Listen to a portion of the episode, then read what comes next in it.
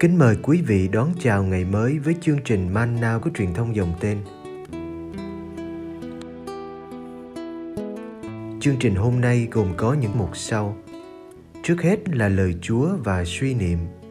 Kế đến là hạnh các thánh. Bây giờ kính mời quý vị cùng theo dõi chương trình.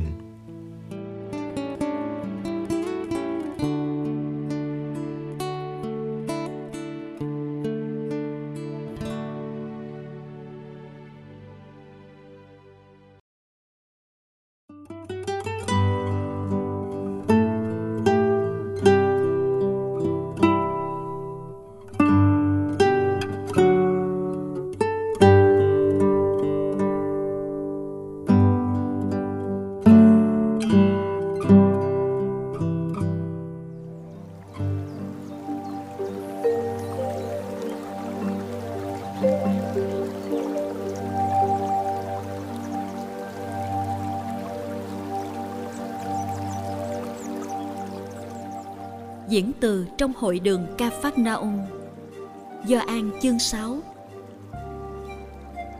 Hôm sau, đám đông dân chúng còn đứng ở bờ bên kia biển hồ. Thấy rằng ở đó chỉ có một chiếc thuyền và Đức Giêsu lại không cùng xuống thuyền đó với các môn đệ, nhưng chỉ có các ông đi mà thôi. Tuy nhiên, có những thuyền khác từ Tiberia đến gần nơi dân chúng đã được ăn bánh sau khi Chúa dâng lời tạ ơn. Vậy khi dân chúng thấy Đức Giêsu cũng như các môn đệ đều không có ở đó, thì họ xuống thuyền đi ca phác na um tìm người. Khi gặp thấy người ở bên kia biển hồ, họ nói, Thưa Thầy, Thầy đến đây bao giờ vậy? Đức Giêsu đáp, Thật tôi bảo thật các ông, các ông đi tìm tôi không phải vì các ông đã thấy dấu lạ, nhưng vì các ông đã được ăn bánh no nê. Các ông hãy ra công làm việc, không phải vì lương thực mau hư nát, nhưng để có lương thực thường tồn, đem lại phúc trường sinh là thứ lương thực con người sẽ ban cho các ông bởi vì chính con người là đấng Thiên Chúa đã ghi dấu xác nhận. Họ liền hỏi người, chúng tôi phải làm gì để thực hiện những việc Thiên Chúa muốn? Đức Giêsu trả lời, việc Thiên Chúa muốn cho các ông làm là tin vào đấng người đã sai đến.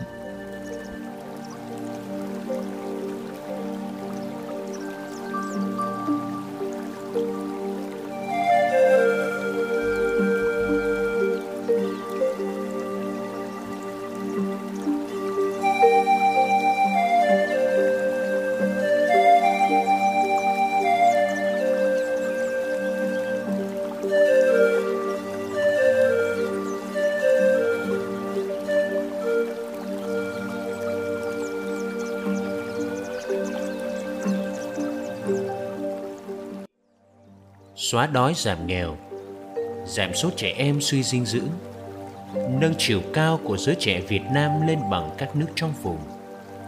Đó là mối quan tâm của những người mang trách nhiệm vì sức khỏe thân xác cần thiết cho sự phát triển toàn diện con người.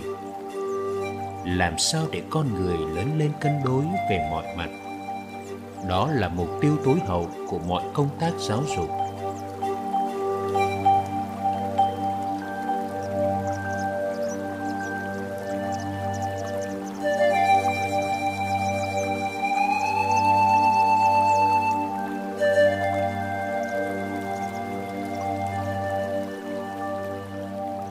Đức Giêsu đã làm phép lạ bánh hóa nhiều để nuôi đám đông.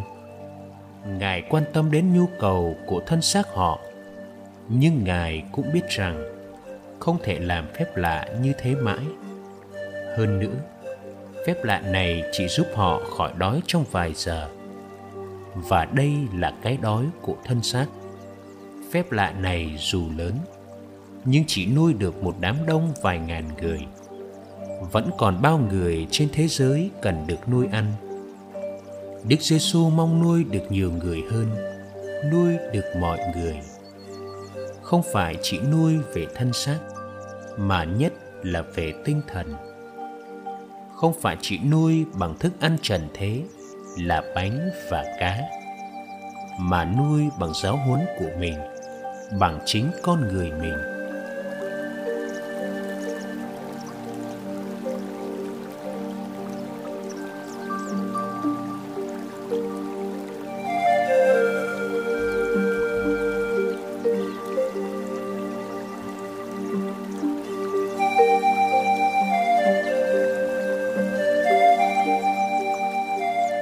sau phép lạ bánh hóa nhiều, khi đám đông định tôn Đức Giêsu lên làm vua, chắc họ đã nghĩ đến sự bảo đảm về mặt vật chất mà Ngài mang lại.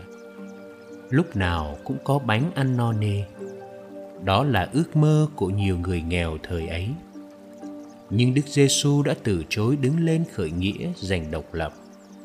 Ngài không phải là một Messia làm chính trị. Bánh và cá mà Ngài giúp họ tạm thời vượt qua cơn đói. Chỉ là thứ lương thực mau hư nát dành cho thân xác. Lương thực đó là dấu chỉ cho một thứ lương thực khác ngài sắp ban. Đó là lương thực thường tồn đem lại sự sống vĩnh cửu. Hẳn nhiên, lương thực sau này quan trọng hơn nhiều.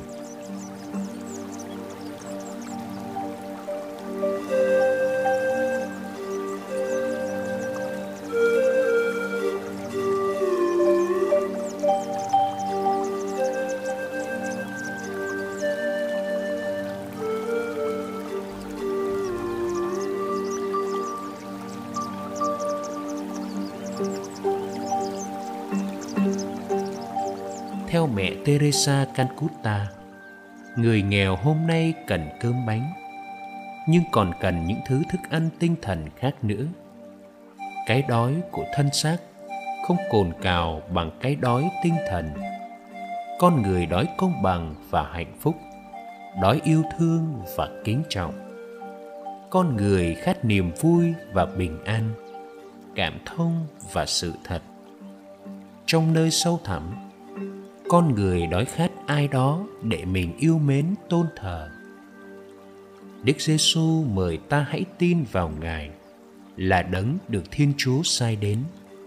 Hãy đến với giêsu để bắt đầu được nếm thử tấm bánh của ngài, vì chính ngài là tình yêu, sự thật và bình an.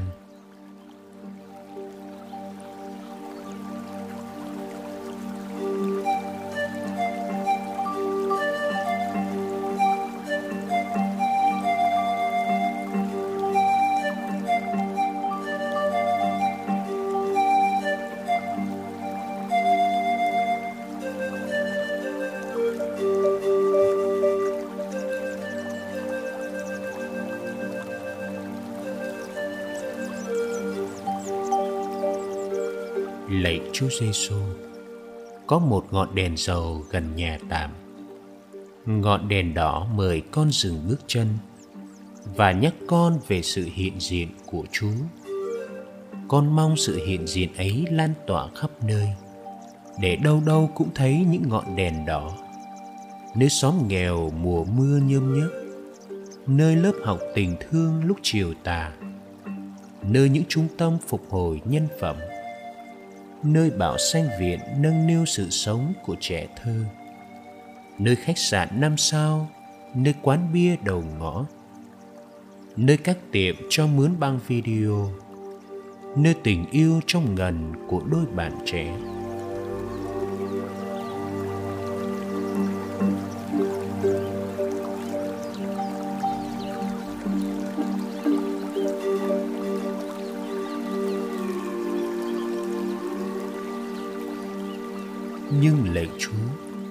trước hết, xin cho đời con là một ngọn đèn.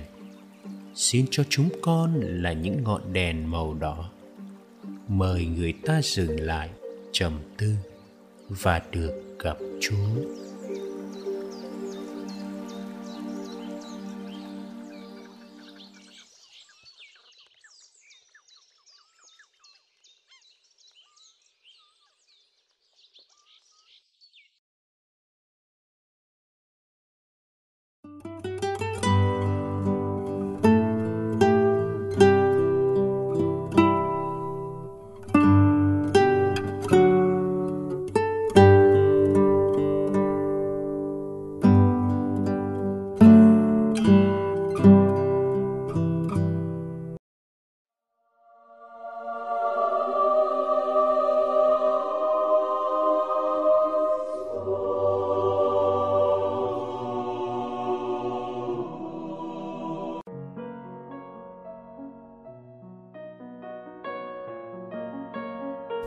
24 tháng 4, Thánh Fidelis sinh Maringen. Nếu có người nghèo cần đến quần áo, Thánh Fidelis thường lấy ngay quần áo của mình đang mặc mà chia sẻ cho họ. Sự hoàn toàn độ lượng là đặc tính của cuộc đời thánh nhân.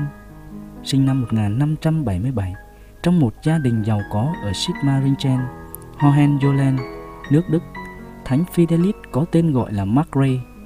Ngay từ nhỏ, rõ ràng Ngài đã có những khả năng đặc biệt.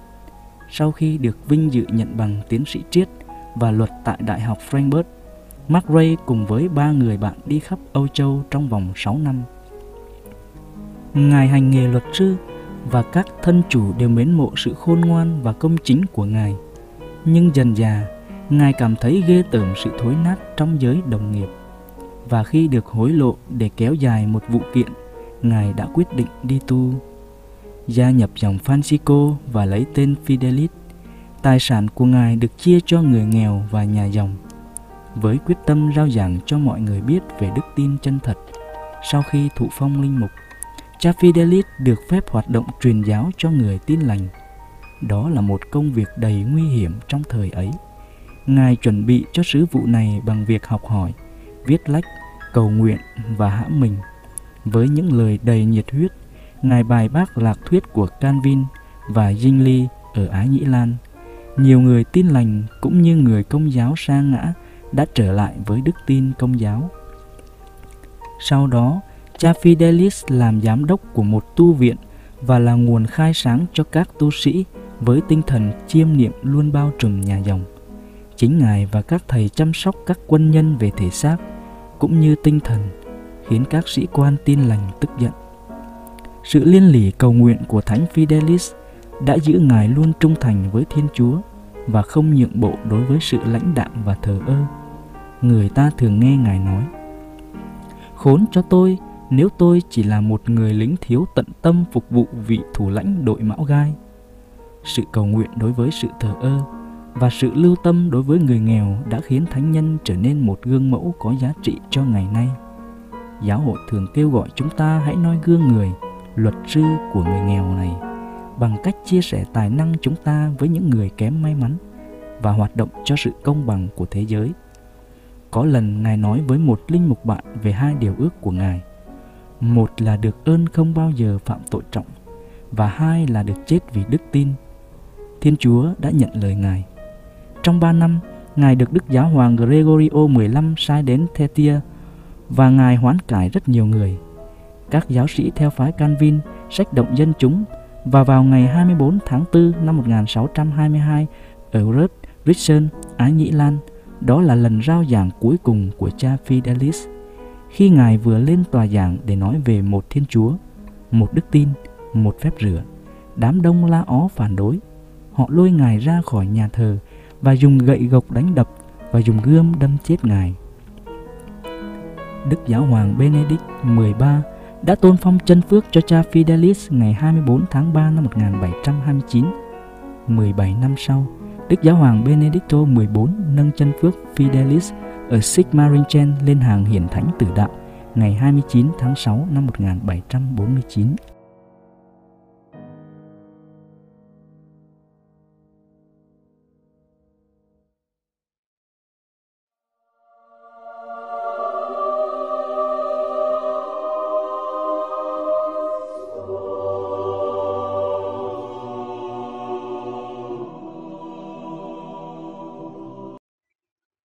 Ngày 26